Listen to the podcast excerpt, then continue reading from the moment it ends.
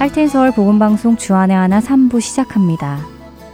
주안의 하나 3부에는 올바른 기도의 방향을 제시하는 주님 마음에 합한 기도와 노스캐롤라이나 그린스보로 한인 장로교회 한일철 목사님께서 전해주시는 말씀 프로그램 이 시대의 엘리야로 살라 그리고 매일의 삶에서 우리의 신앙을 점검해보는 내 마음의 묵상이 준비되어 있습니다.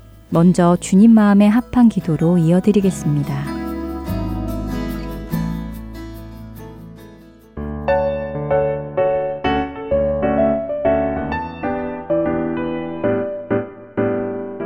애청자 여러분 안녕하세요. 여러분과 함께 성경 속의 기도들을 살펴보며 우리의 기도를 돌아보는 시간 주님 마음에 합한 기도 진행의 민경은입니다.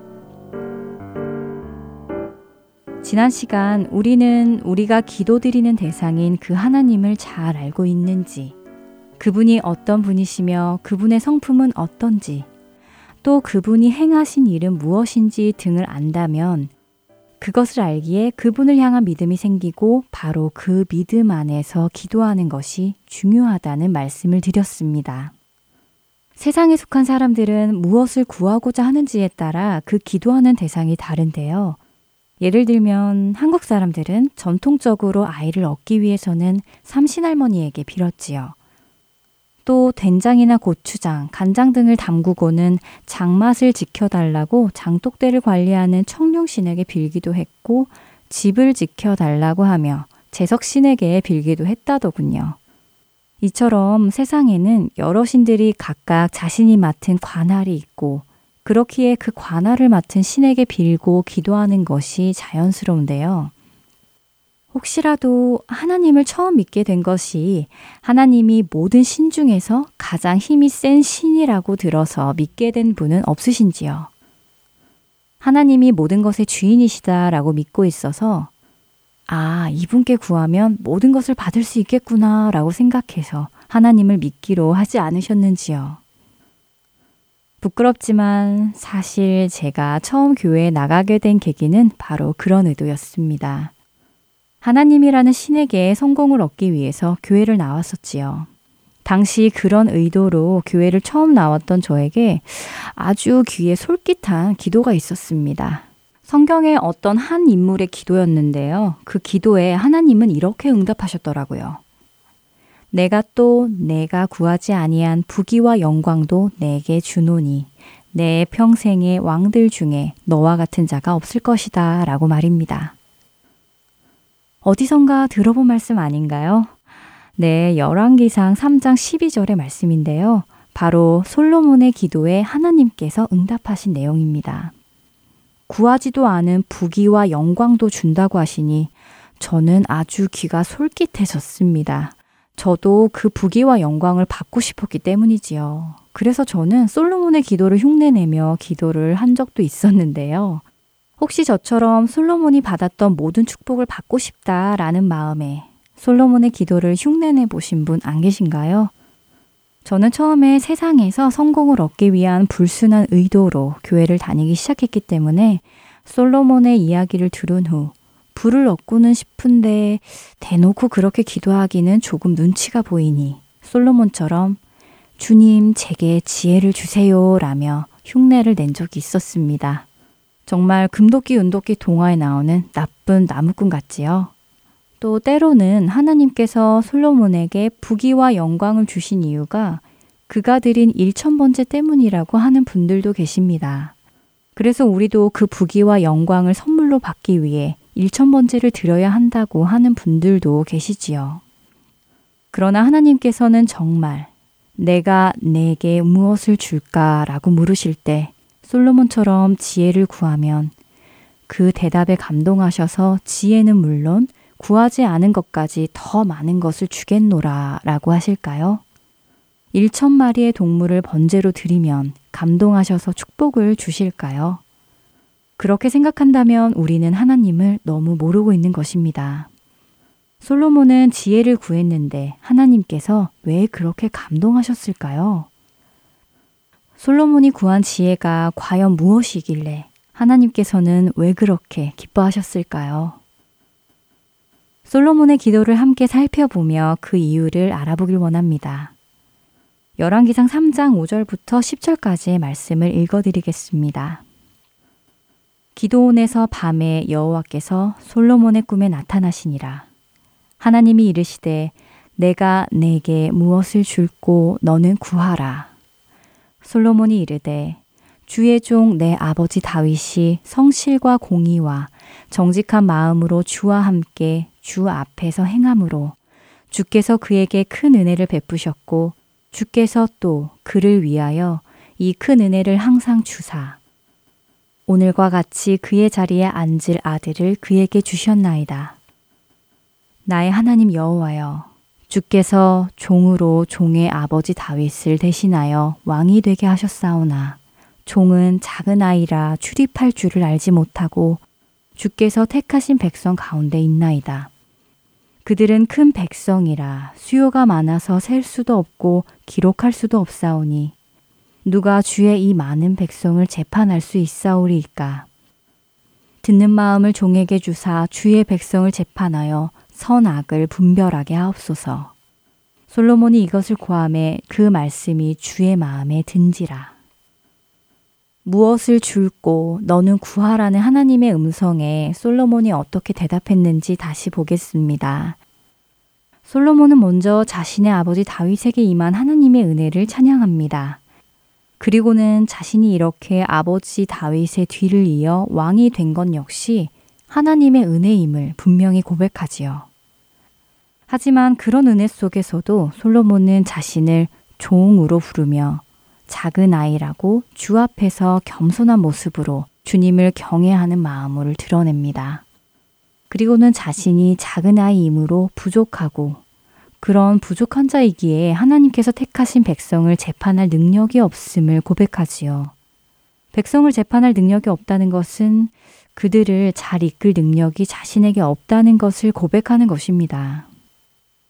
솔로몬의 기도 속에서 우리는 그가 왕이 되었다고 해서 백성들 위에 군림하려 드는 사람이 아님을 봅니다. 그는 오히려 왕이란 하나님을 대신하여 그 백성을 올바로 이끌어야 함을 정확히 알고 있었지요. 그래서 그는 하나님의 택하신 이스라엘 백성들을 경홀히 여기지 않고 주께서 택하신 주님의 백성을 잘 섬기고 싶어 하는 마음을 하나님께 드러냅니다. 이 백성들을 옳은 길, 선한 길로 인도할 지혜를 주세요. 하나님의 귀한 백성이니 제가 그 일을 잘 감당할 수 있도록 말입니다. 라고 한 것이지요. 바로 그런 기도였기에 그 기도가 하나님의 마음에 들었다고 성경은 말씀하십니다. 하나님의 마음에 합한 기도인 것이지요. 이제 왜 하나님께서 지혜를 달라던 그의 기도를 기쁘게 받으셨는지 이해가 됩니다. 솔로몬이 지혜를 구한 것은 그가 물질에는 더 이상 욕심이 없어서 저는 지혜나 주세요 라고 했더니 하나님께서 그래, 내가 물질에는 욕심이 없구나. 착하다 라고 하시며 복을 주신 것이 아니라 내가 나의 택한 백성을 그처럼 귀히 여기고 그들을 나를 대신하여 옳은 길로 인도하기 위해 거기에 필요한 지혜를 구하니 참 기특하구나, 감동이구나 하신 것이 아니겠습니까? 그래서 하나님은 이렇게 답하십니다. 이에 하나님께서 그에게 이르시되 내가 이것을 구하도다. 자기를 위하여 장수하기를 구하지 아니하며 부도 구하지 아니하며 자기 원수의 생명을 멸하기도 구하지 아니하고 오직 송사를 듣고 분별하는 지혜를 구하였으니 내가 내 말대로 하여 내게 지혜롭고 총명한 마음을 주노니 내 앞에도 너와 같은 자가 없었거니와 내 뒤에도 너와 같은 자가 일어남이 없으리라. 내가 또 내가 구하지 아니한 부귀와 영광도 내게 주노니 내 평생의 왕들 중에 너와 같은 자가 없을 것이라. 내가 만일 내 아버지 다윗이 행함같이 내 길로 행하며 내 법도와 명령을 지키면 내가 또 내 날을 길게 하리라. 솔로몬이 깨어보니 꿈이더라. 이에 예루살렘에 이르러 여호와의 언약궤 앞에 서서 번제와 감사의 제물을 드리고 모든 신하들을 위하여 잔치하였더라. 열왕기상 3장 11절에서 15절의 말씀입니다. 그렇습니다. 솔로몬이 구한 것은 예수님의 말씀처럼 먼저 그의 나라와 그의 의를 구한 것입니다. 그렇기에 하나님께서 이 모든 것을 그에게 더하신 것이지요. 하나님의 마음에 합한 기도는 어떤 기도였겠습니까? 바로 경외하는 마음으로 그분의 나라와 그분의 의를 구하는 기도인 것입니다.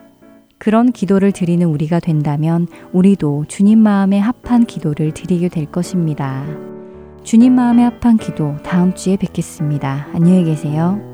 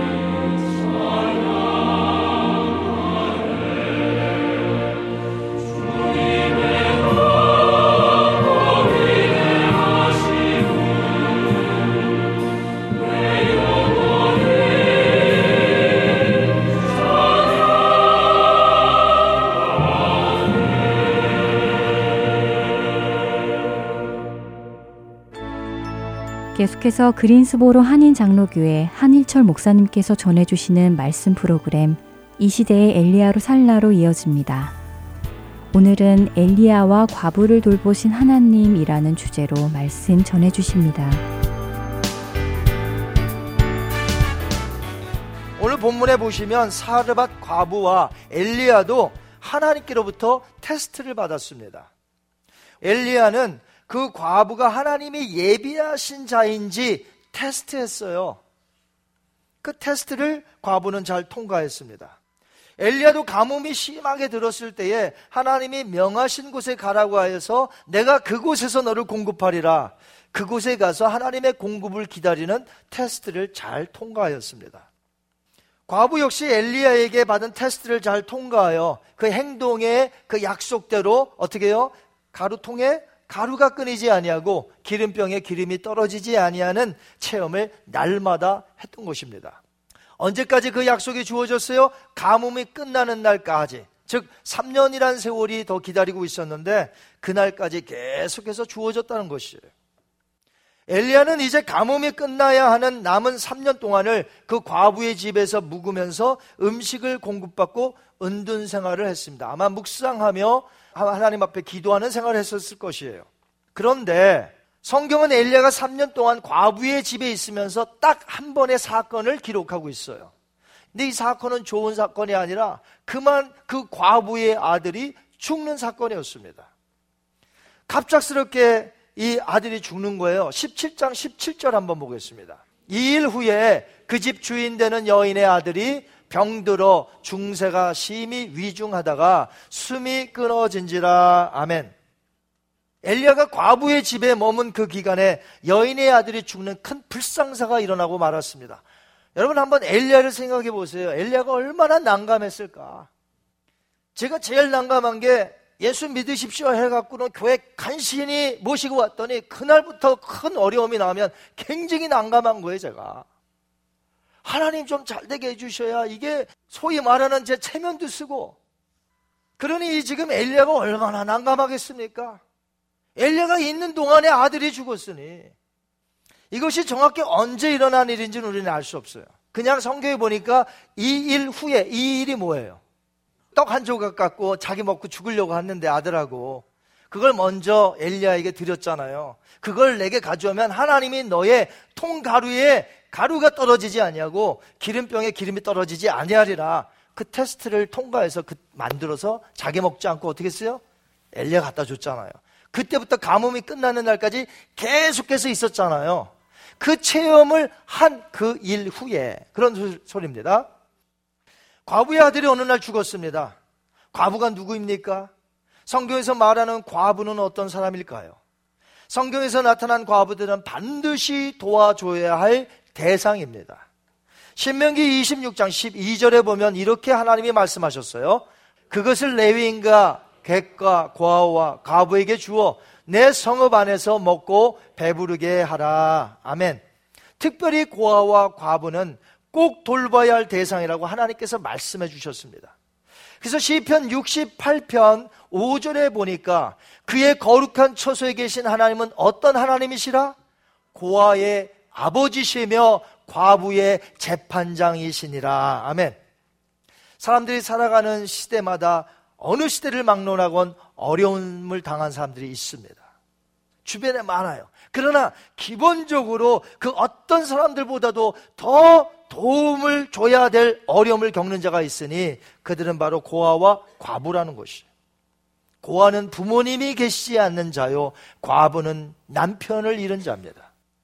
두 부류 모두를 든든히 지켜줄 이 울타리 같은 그런 역할을 하는 부모와 남편이 없는 자들이에요. 그래서 성경에서는 고아와 가부를 불쌍히 여겨서 꼭 돌봐주어라고 말씀하고 있습니다. 물론 현대 21세기를 살아가는 과부와 그 당시 과부는 다를 수 있어요. 그렇지만 지금도 남편이 있는 자보다 남편이 없는 자가 아무래도 혼자이기 때문에 힘들지 않겠습니까? 그러나 그 당시와 비교하면 성경시대의 과부는 비교할 수 없을 만큼 그 당시의 사람들이 더 힘들었다는 것입니다. 성경에 나타난 과부들은 남편이 죽음으로 인해서 사회적으로는 아무것도 할 수 없는 나약한 자들로 취급되었어요. 그들은 대부분 가난했습니다. 오늘날처럼 중산층이라는 게 없어요. 성경 시대는 부유층 몇 퍼센트, 그 다음엔 다 가난한 사람들이에요. 중간층이라는 게 없어요. 오늘날처럼. 대부분 가난했습니다. 재판을 하여도 과부가 재판을 하죠. 그러면 남편이었기 때문에 재판장은 당연히 다른 사람의 손을 들어주는 거예요. 아무리 이 여자가 오라도 그래서 우리 불의한 재판장이라는 비유를 아시잖아요. 그 당시 재판장이 다 그런 건 아닙니다만 대부분이 재판장이 과부의 손 안 들어줍니다. 과부의 손은 들어줘봐야 자기가 들어올 게 아무것도 없어요. 그러나 이 부자들은 자기의 손을 들어주면 자기에게 들어오는 게 있다 이거죠. 그러니까 재판이 공평하지 못해.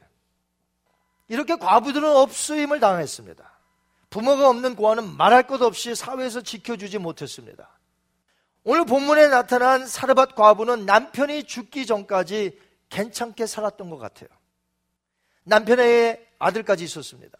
그리고 오늘 본문 17장 17절에 보니까 집도 있었어요. 물론 우리가 현재 살고 있는 미국의 이런 집을 생각하면 안 돼요. 그 당시의 집들은 작은 집이고 그 당시의 집들은 형편이 없었습니다. 여하튼 자기의 이름으로 집이 있었어요. 그 말은 남편이 죽기 전까지는 남편이 있었죠. 아들이 있었죠. 다 복했습니다. 그리고 적지만 집도 있었어요. 하지만 남편이 일찍 죽자 모든 것이 한순간에 달라져 버렸습니다. 그 당시에 과부가 된다는 것은 그동안 든든하게 울타리 역할을 해줬던 남편의 죽음으로 갑자기 살아갈 길이 막막한 가난한 신세가 되었다는 것이에요. 집만 그대로 있었지. 지난번에 우리가 배운 대로 그가 먹을 게 뭐가 있었어요? 떡 한 조각 만들어 먹고 아들과 죽으려고 했을 정도로 그렇게 가난했습니다. 이 과부는 최소한 지금 당장 먹지 않으면 죽느냐 사느냐의 생존의 문제였습니다. 그때와 동일하신 하나님께서 오늘 우리에게도 어려움을 당한 자들을 돌보아야 한다고 말씀하십니다. 조금 전에 읽었습니다만 신명기서 26장 12절에 보니까 그들에게 주어 어떻게 하라? 여러분 자세히 읽으신 분은 기억할 텐데 따라 하십니다. 주어 배부르게 하라. 어떻게 하라? 배부르게 하라. 배부르는 게 어떤 거예요? 조금 주면 배부릅니까? 배부르게 하라. 그들에게 주어서 배부르게 하라. 그 당시에 부자들은 농사를 지었어요. 일하는 사람들은 날품을 했고요. 주인은 명령하기를 추수기에 이삭을 다 담지 말아라. 그렇게 명해야 됩니다. 이게 율법이에요. 왜냐하면 그걸 남겨둬야 누가 먹어요? 가난한 사람들이 와서 먹는 거예요. 고아와 과부가. 그래서 룻기 아시죠? 룻기에 보면 룻이 어떻게 써요? 보아스 집에 들어가서 거기 있는 이삭을 남겨두어라. 보아스가 그렇게 말해요. 저 여인이 와서 걷어가게 남겨두어라. 싹싹 긁어 오지 말아라. 싹싹. 자기 거라고 아주 싹싹 긁어가면 안 된단 말이에요. 그래서 그 당시에 남겨두면 과부, 고와 가난한 자들, 지나가는 사람들 먹고요. 그 예수님도 왜 지나가다가 이렇게 제자들과 이렇게 해서 비벼서 먹었잖아요. 그 지나가는 사람들 먹게, 가난한 가부와 고아가 먹게, 또 짐승들이 먹도록 하나님께서 그렇게 율법에 남겨두셨어요. 근데 어떻게 주워 먹게 하라? 배부르게. 예, 배부르게. 이걸 놓치면 안 돼요. 잠깐 주는 거, 조금 주는 거, 그거는 그거 줘놓고 생색하죠. 배부르게 해야 돼, 배부르게. 마땅히 도와야 된다는 게 마땅히 이건 그냥 옵션이 아니라 마땅히 도와야 된다는 거예요. 마땅히. 아까 신명기서에 네 부류가 나와요. 네 부류. 거기 레위인들이 나옵니다. 레위인들은 오늘날 세상 짭을 갖지 않은 교회에서 사역하는 목회자로 볼 수 있어요. 레위인들은 그 당시에 기업이 없었기 때문에. 그리고 오늘날 오지에서 선교하시는 선교사님들 이야기할 수 있어요. 그분들이 오늘날 레위인으로 볼 수 있어요. 우리는 그들을 도와야 돼요. 객은 나그네를 뜻합니다. 필그림 혹은 에일리언. 이 객이 나그네예요. 나그네의 특징은 아무것도 가지지 않아요. 얼마나 믿음이 좋은지 그냥 아무것도 가지지 않고 가. 그러면 그 집들마다 용숭하게 대접해줘요. 이게 그 당시의 문화였어요. 그래서 나그네는 절대로 가지고 다니지 않습니다. 뭐 있지도 않거니와 그 오늘날 나그네 누구일까요? 어려운 이웃을 말할 수 있고요. 홈리스 피플들을 우리가 이 부류에 굳이 넣자면 넣을 수가 있을 거예요. 고아와 가부는 말 그대로 오늘날의 고아와 가부. 자기를 지켜줄 부모가 없고 남편이 없는 사람들. 하나님께서는 엘리야를 사르밧 땅에 사는 부자에게 보내지 않으셨습니다. 불쌍한 가부에게 보내셨습니다. 과부에게 지분이 있었지만 한 웅큼 되는 가루로 빵을 마지막 만들어 먹고 아들과 죽으려고 했을 정도로 비참하고 가난했습니다. 다음 끼니에 걱정해야 할 아니 이거 먹고 이제 죽어야 될 판이니까. 여러분 사람이 죽는데 얼마나 걸려요? 며칠 걸려요? 아무것도 없이 사람이 굶어 죽는 게 얼마나 걸릴까요? 이 사람마다 다릅니다. 만약에 잘 먹던 사람이 어떤 일이 돼서 예전에 삼풍백화점처럼 그렇게 갇혔어요. 그러면 열 며칠 가요. 아무것도 안 먹고. 근데 워낙에 지금 비실비실 거려. 아무것도 못 먹어서 지금 비실비실 거리는데 이 사람이 십 며칠 갈까요? 아니요. 며칠밖에 못 가요. 그럼 결국 요거 먹고 죽으려고 하니까 이 사람들은 원래 영양실조에 지금 걸렸고 지금 이런 다음 끼니가 걱정이 되는 이 불행한 사람에게 하나님이 보내셨어요. 하나님은 그런 과부의 집에서 엘리야를 공급해 주시는 것도 있지만 또 하나 엘리야를 통해 그 과부를 돌보시려는 하나님의 선하신 계획이 있었다는 거죠. 엘리야만이 아니에요. 엘리야만 공급하는 게 아니에요. 그 과부도 공급해 주시려는 하나님의 선하신 뜻이 있으셨어요. 삶을 살면서 먹을 것이 없어서 힘들다는 것은 참으로 안타까운 일입니다. 전 세계적으로 먹지 못해서 영양실조에 걸린 수가 지금 2억 명 가까이 된다고 합니다. 지금 세계에서. 지금 우리가 사는 21세기에. 아프리카에 제대로 한 끼를 식사가 없어서 고생하고 굶어 죽는 기근을 만난 starvation. 그런 사람이 너무나 많아요. 우리가 예수님을 믿는 크리스찬이라면 이 tribe 지역에서 먹을 것이 없어 힘들어하는 자들 위하여 마땅히 함께 나눠야 될 줄 믿습니다. 그들의 삶이 어떤지는 우리는 몰라요. 그들이 어떻게 살았는지 몰라요. 나 성경은 그것 따지지 말라고 합니다. 하나님께 먼저 받은 자가 그 사람들과 함께 나누라는 거예요. 그리스도의 사랑을. 하나님은 공급해 주시는 분인 줄 믿으시기 바랍니다. 지금 우리가 살펴보는 열왕기서 이 모든 내용들도 감안해 보면 우리를 책임져 주시고 우리를 공급해 주시는 분이 다름 아니라 하나님이라는 것을 계속 강조하고 있어요. 다른 말로 사람들에게 생명을 유지하며 공급해 주시는 분이 과연 누구인가를 하나님은 계속해서 알리고 싶으셨던 거예요. 누구예요? 우리를 공급하시고 우리를 먹여 주시는 분이 누구예요? 하나님인 줄 믿습니다. 내 자신이 아니란 말이에요. 내 능력이 아니라는 거죠. 하나님이시라는 거죠.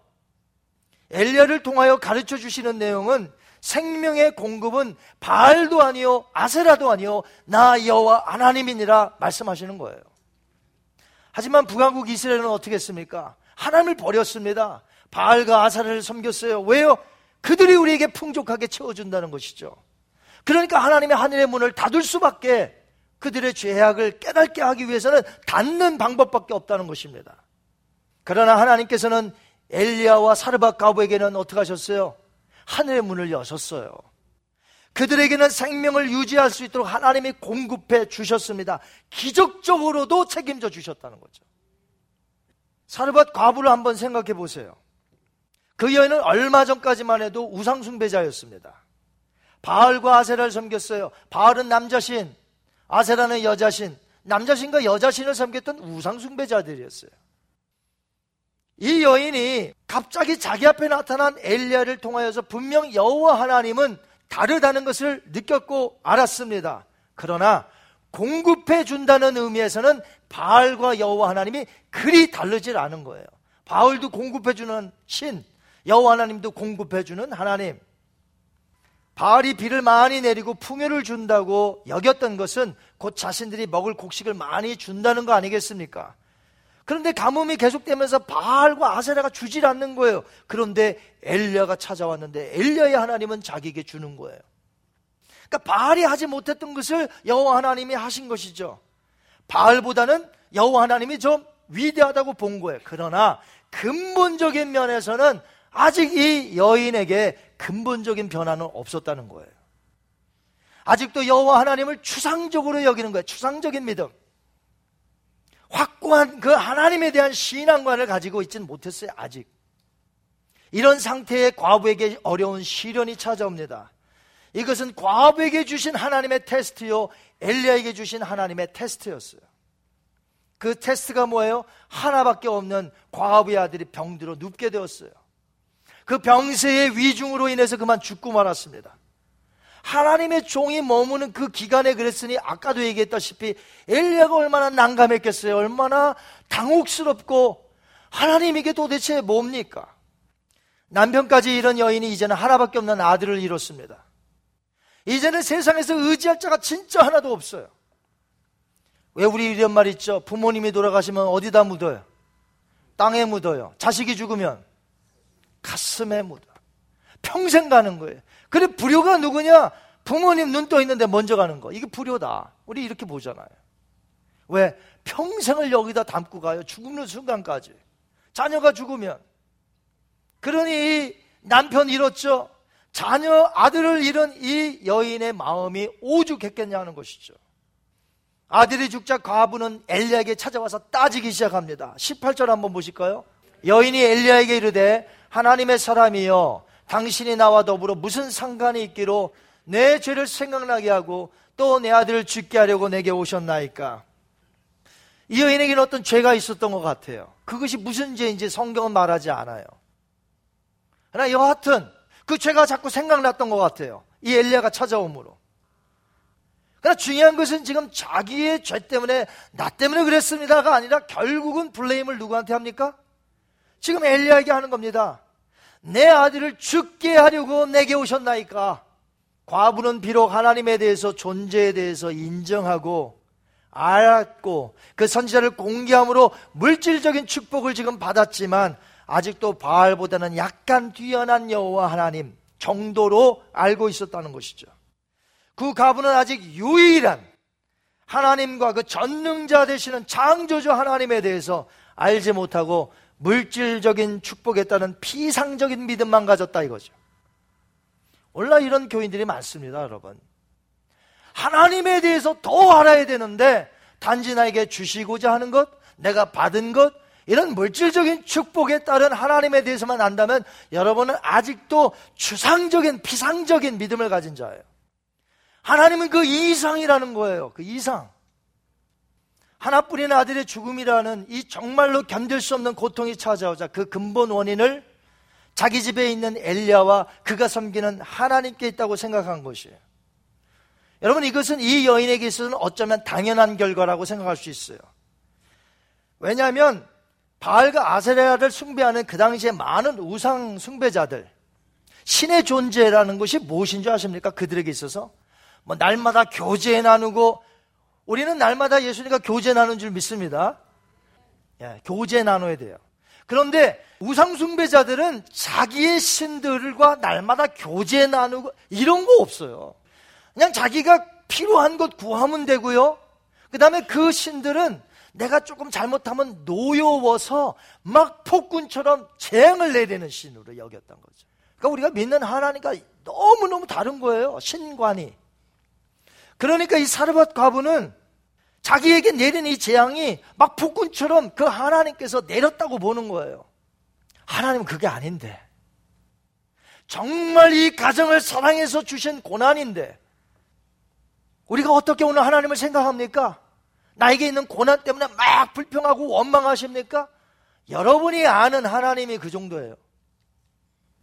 하나님에 대해서 오늘 더 깨달아 가시는 축복된 시간이 되시기 바랍니다. 하나님은 우리를 사랑하시고 우리가 인격적인 교제를 나누시기를 원하시는 분이십니다.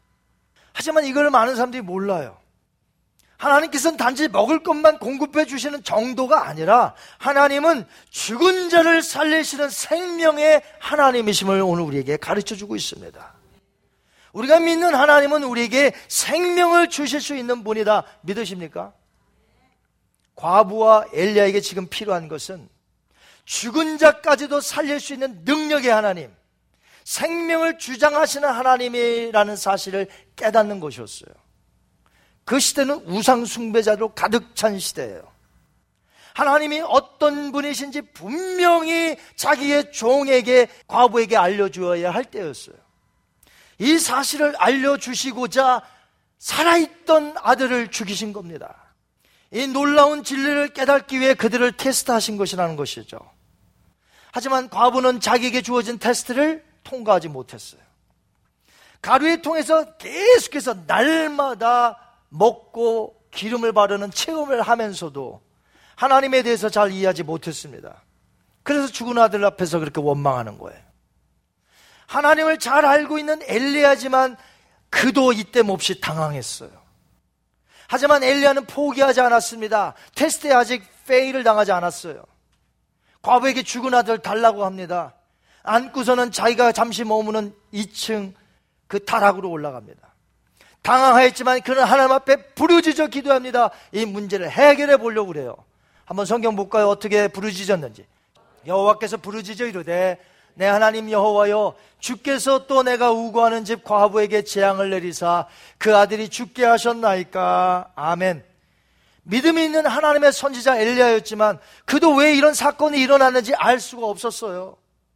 우리가 여기서 눈여겨 보아야 할 점이 있습니다. 그것은 성경 그 어느 곳에도 이 엘리야가 사람을 하나님의 은혜 가운데 살리신 이 사건 이전에 성경에 보면 사람이 죽었다가 살아나는 사건이 단 한 번도 기록하지 않았다는 것이에요. 그 당시가 주전 860년경이었어요. 세상이 창조된 이후로 엘리야 시대까지 약 4천년, 길게 잡아 5천년 죽었다가 살아난 자가 단 한 번도 없었어요. 성경의 기록에 아무것도 없어요. 죽지 않고 하늘로 옮겨간 자는 있어요. 죽지 않고 살아서 천국 분. 에녹, 예, 잘하셨습니다. 죽지 않고 갔어요, 에녹은. 죽었다가 간 게 아니란 말이에요.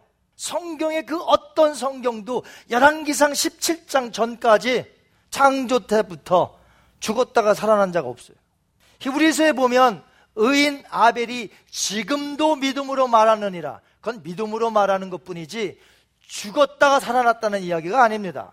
아벨은 가인의 손에 죽었습니다. 죽고 살아나지 못했어요.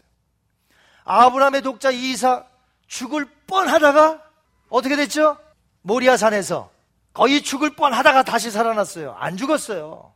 죽이려고 하니까 아브라함아 아브라함아 너가 이제야 나를 경외하는 줄 아느니 아들 독자 이삭에 손대지 말거라.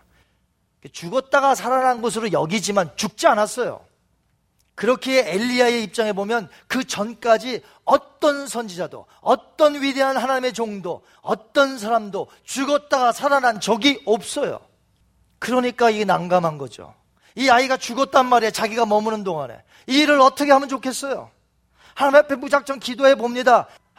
자, 여하튼 아직 살아나는 게 없었기 때문에 엘리야 역시 어떤 제한적인 지식밖에 없어요. 하나님이 살리실까? 이거는 의문점이었어요.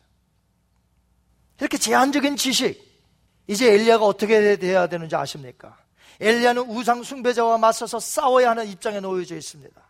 어떤 신이 잠신인지 갈멜산에서 850대 1로 싸워야 할 그 사람 담담이 필요한데 내가 믿는 하나님이 어떤 하나님인가 분명히 알아야 되는데 하나님이 그에게 알려주기를 원하는 거예요. 나는 너를 공급해주는 하나님만이 아니라 나는 죽은 자를 살리는 하나님이니라.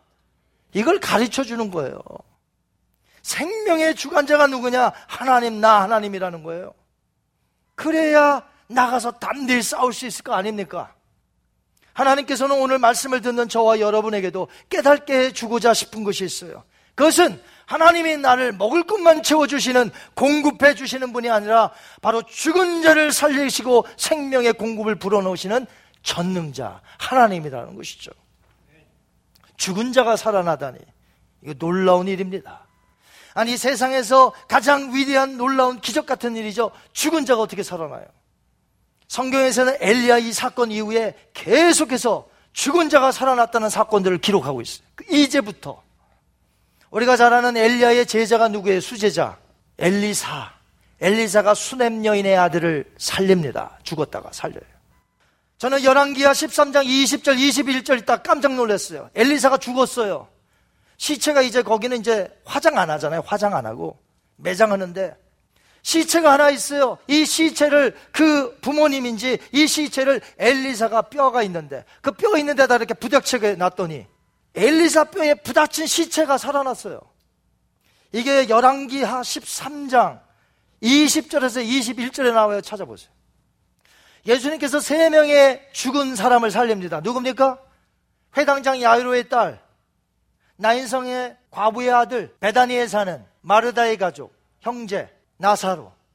마태복음 27장 52절에 예수님께서 십자가에서 다 이루었노라. It is finished 하고 죽으시니까, 숨을 거두시니까 마태복음 27장 52절에 무덤들이 열리고 지진이 나더니 무덤들이 열리고 사람들이 살아나요.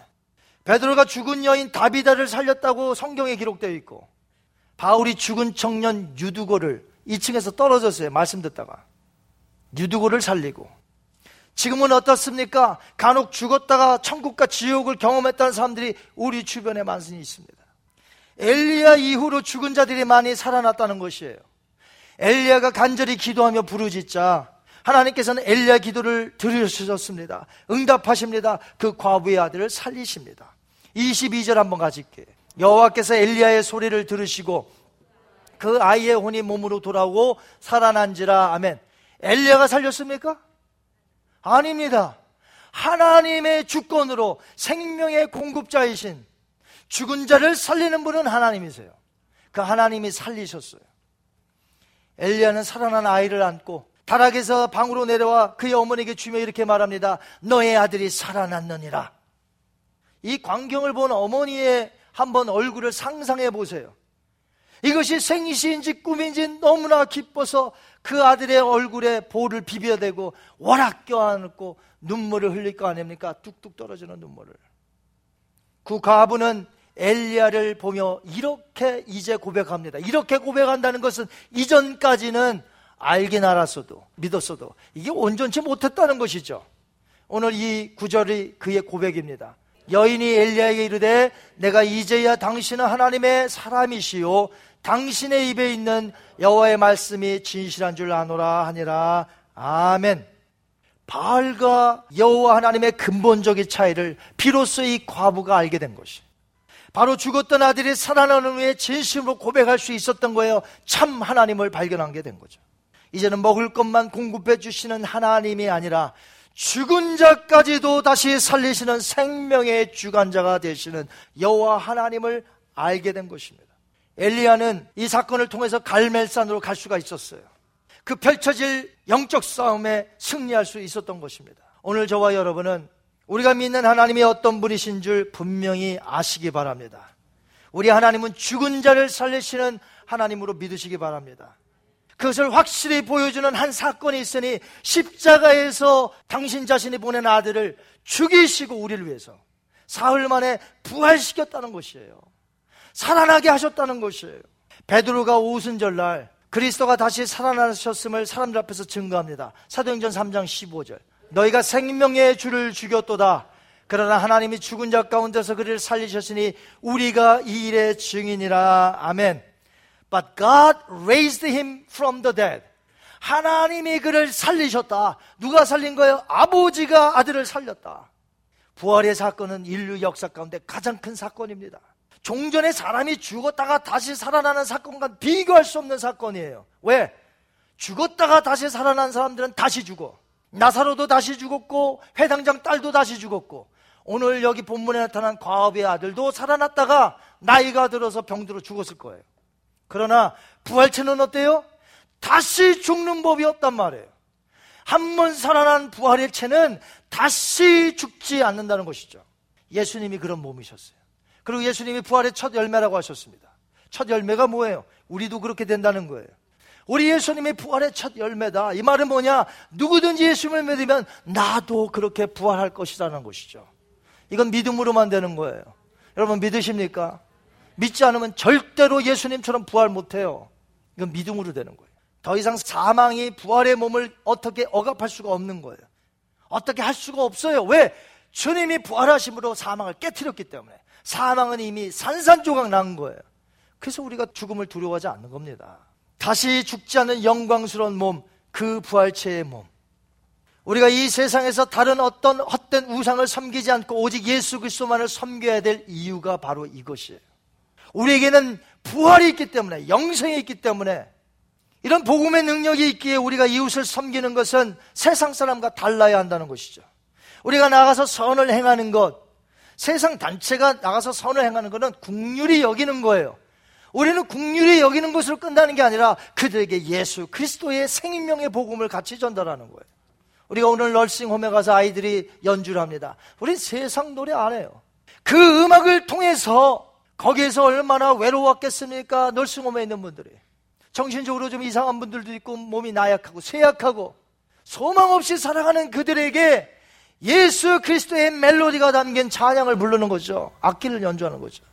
우린 단지 세상 사람들 같이 우리가 가진 건 나누는 거가 아닙니다.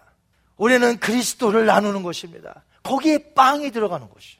그 과부가 엘리야를 통해서 먹을 것만 받아 먹었습니까? 그리고 바알을 계속 섬겼습니까? 아니에요. 그는 엘리야를 통해서 살아계신 영화 하나님을 봤단 말이죠. 바로 그것이에요. 우리가 고아와 가부를 돌보고 여러 어려운 사람들을 돌보는 이유가 단지 내가 가진 것으로 먹을 것을 나눠주는 게 아니란 말이죠. 우린 그리스도의 사랑으로 십자가를 같이 나눠줘야 된다는 거죠. 부활의 능력으로. 오늘 그렇게 주님의 이름으로 나가시기 바랍니다. 우리는 내 이름을 우리 단체의 이름으로 그렇게 하는 게 아니에요. 우리는 그리스도의 이름으로. 그리스도의 능력으로 부활의 영광스러운 능력으로 우리는 그들을 섬겨 나가는 것이죠. 바알 종교로 얼룩진 이스라엘 주변 국가들에게 여호와 하나님은 분명하게 나타내기를 원하셨어요. 나는 생명을 살리는 여호와 하나님이니라. 이것을 가르쳐 주길 원하셨어요. 이것을 위해 어려운 테스트들을 그들이 통과해야 했습니다. 오늘 21세기를 사는 저와 여러분, 하나님 우리에게 테스트하십니다. 우리 하나님은 단지 먹을 것만 채워주시는 분이 아니에요. 풍요를 쫓아가서는 안 되는 이유예요, 그것이. 우리 하나님은 선하신 하나님이세요. 생명을 주시는 분이에요. 부활의 하나님이세요. 그 하나님이 우리에게 원하시는 것이 무엇일까요? 우리가 무엇을 깨달았으면 좋았을까요? 우리 하나님이 기뻐하시는 거. 이 부활의 생명, 이 복음, 이거 가지고 나가서 빵과 함께 나누는 것입니다. 오늘 저와 여러분, 생명의 주인 되신 주님 앞에 감사하시고 많은 사람들을 생명의 주님께로 인도하시는 여러분 되시기 바랍니다. 그것이 빵이 되었던 그것이 나의 달란트와 은사가 되었던 무엇이든 우리는 복음과 함께 나눈다는 것이죠. 많은 사람들이 예수님을 믿고 돌아오는 역사가 우리 교회와 여러분을 통해서 나타나기를 주님의 이름으로 축원드립니다.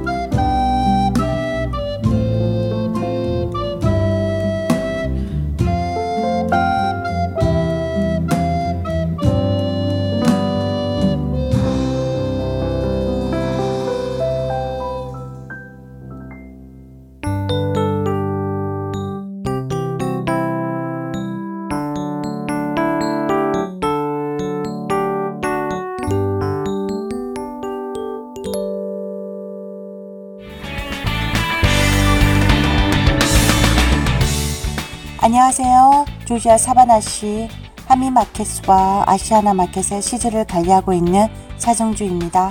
하나님의 인도 아래 이렇게 복음방송 시드를 들고 전하게 되어 너무 감사합니다. 안녕하세요. 뉴저지 에디슨 하나님 앞에 CD를 놓고 있는 정기철입니다. 하나님의 은혜를 전하게 되어서 너무 감사합니다. 안녕하세요. 저는 아리조나주 그랜델에 있는 아시아나 마켓에 CD를 비치하고 있는 봉사자 오미숙입니다. 이렇게 복음 CD를 듣고 전하게 되어 기쁩니다. 감사합니다. 안녕하세요. 저는 뉴욕주 플러싱에서 잔치잔치의 복음방송 CD를 비치하고 있는 봉사자 송대욱입니다. 예수 그리스도의 구원의 복음은 복음을 전달받은 사람들을 통해 끊임없이 전해져 갑니다. 여러분도 복음의 전달자가 되실 수 있습니다. 복음 전파 사역에 동참하실 분들은 전화번호 602-866-8999로 연락 주시기 바랍니다.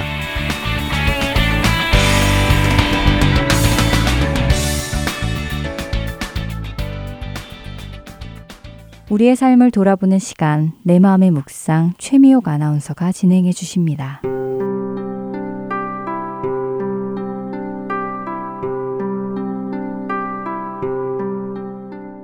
혹시 하나님도 거짓을 말하신다라고 생각해 보신 적 있으신가요? 아니면 하나님이 거짓을 말씀하실 수도 있다라는 생각은요. 성경에 나와 있는 말씀들이 진리가 아닐지도 모른다고 느껴보신 적은 혹 있으신가요?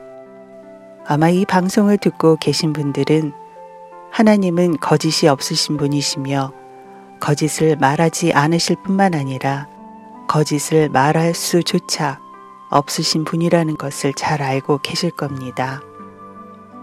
또한 하나님께서 하시는 모든 말씀은 진실이며 진리인 것도 믿고 계실 거고요. 그렇기에 하나님의 말씀이 담긴 성경은 어떠한 결점도 오류도 없음을 굳게 믿고 계실 텐데요. 그렇죠? 그런데요. 우리가 이처럼 하나님은 거짓이 없으시고 그분의 말씀은 진리이심을 믿고 있음에도 불구하고 과연 우리의 모습은 매일의 삶 속에서 자신의 생각을 내려놓고 그분의 말씀 안에서 한 걸음씩 걸어가고 있는지요. 정말 우리는 우리의 시선으로는 도저히 이해가 안 되는 일들을 마주할 때 그분을 100% 신뢰하고 그분의 말씀에 의지해서 순정하며 나아가고 있는지요. 참된 믿음이라는 것은 우리 자신의 기분이나 주어진 상황 또는 주위의 다른 사람들이 뭐라 말하든 상관없이 하나님의 말씀을 믿는 것을 의미합니다. 우리가 거짓일 수 없고 결점도 없다라고 믿는 그 성경 말씀에 의지해서 말이죠.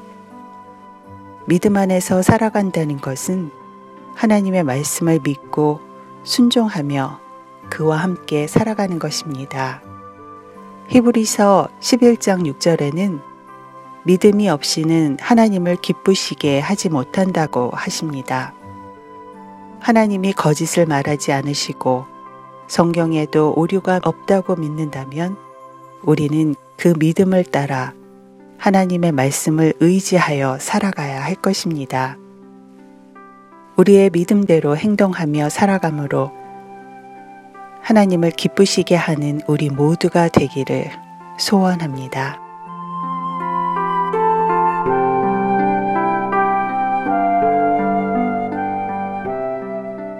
살아 역사하시는 하나님, 우리의 감정이나 주어진 상황에 상관없이 우리는 오늘 주님의 말씀을 믿기로 하였으며 믿음 안에서 주님께 순종하기를 원합니다.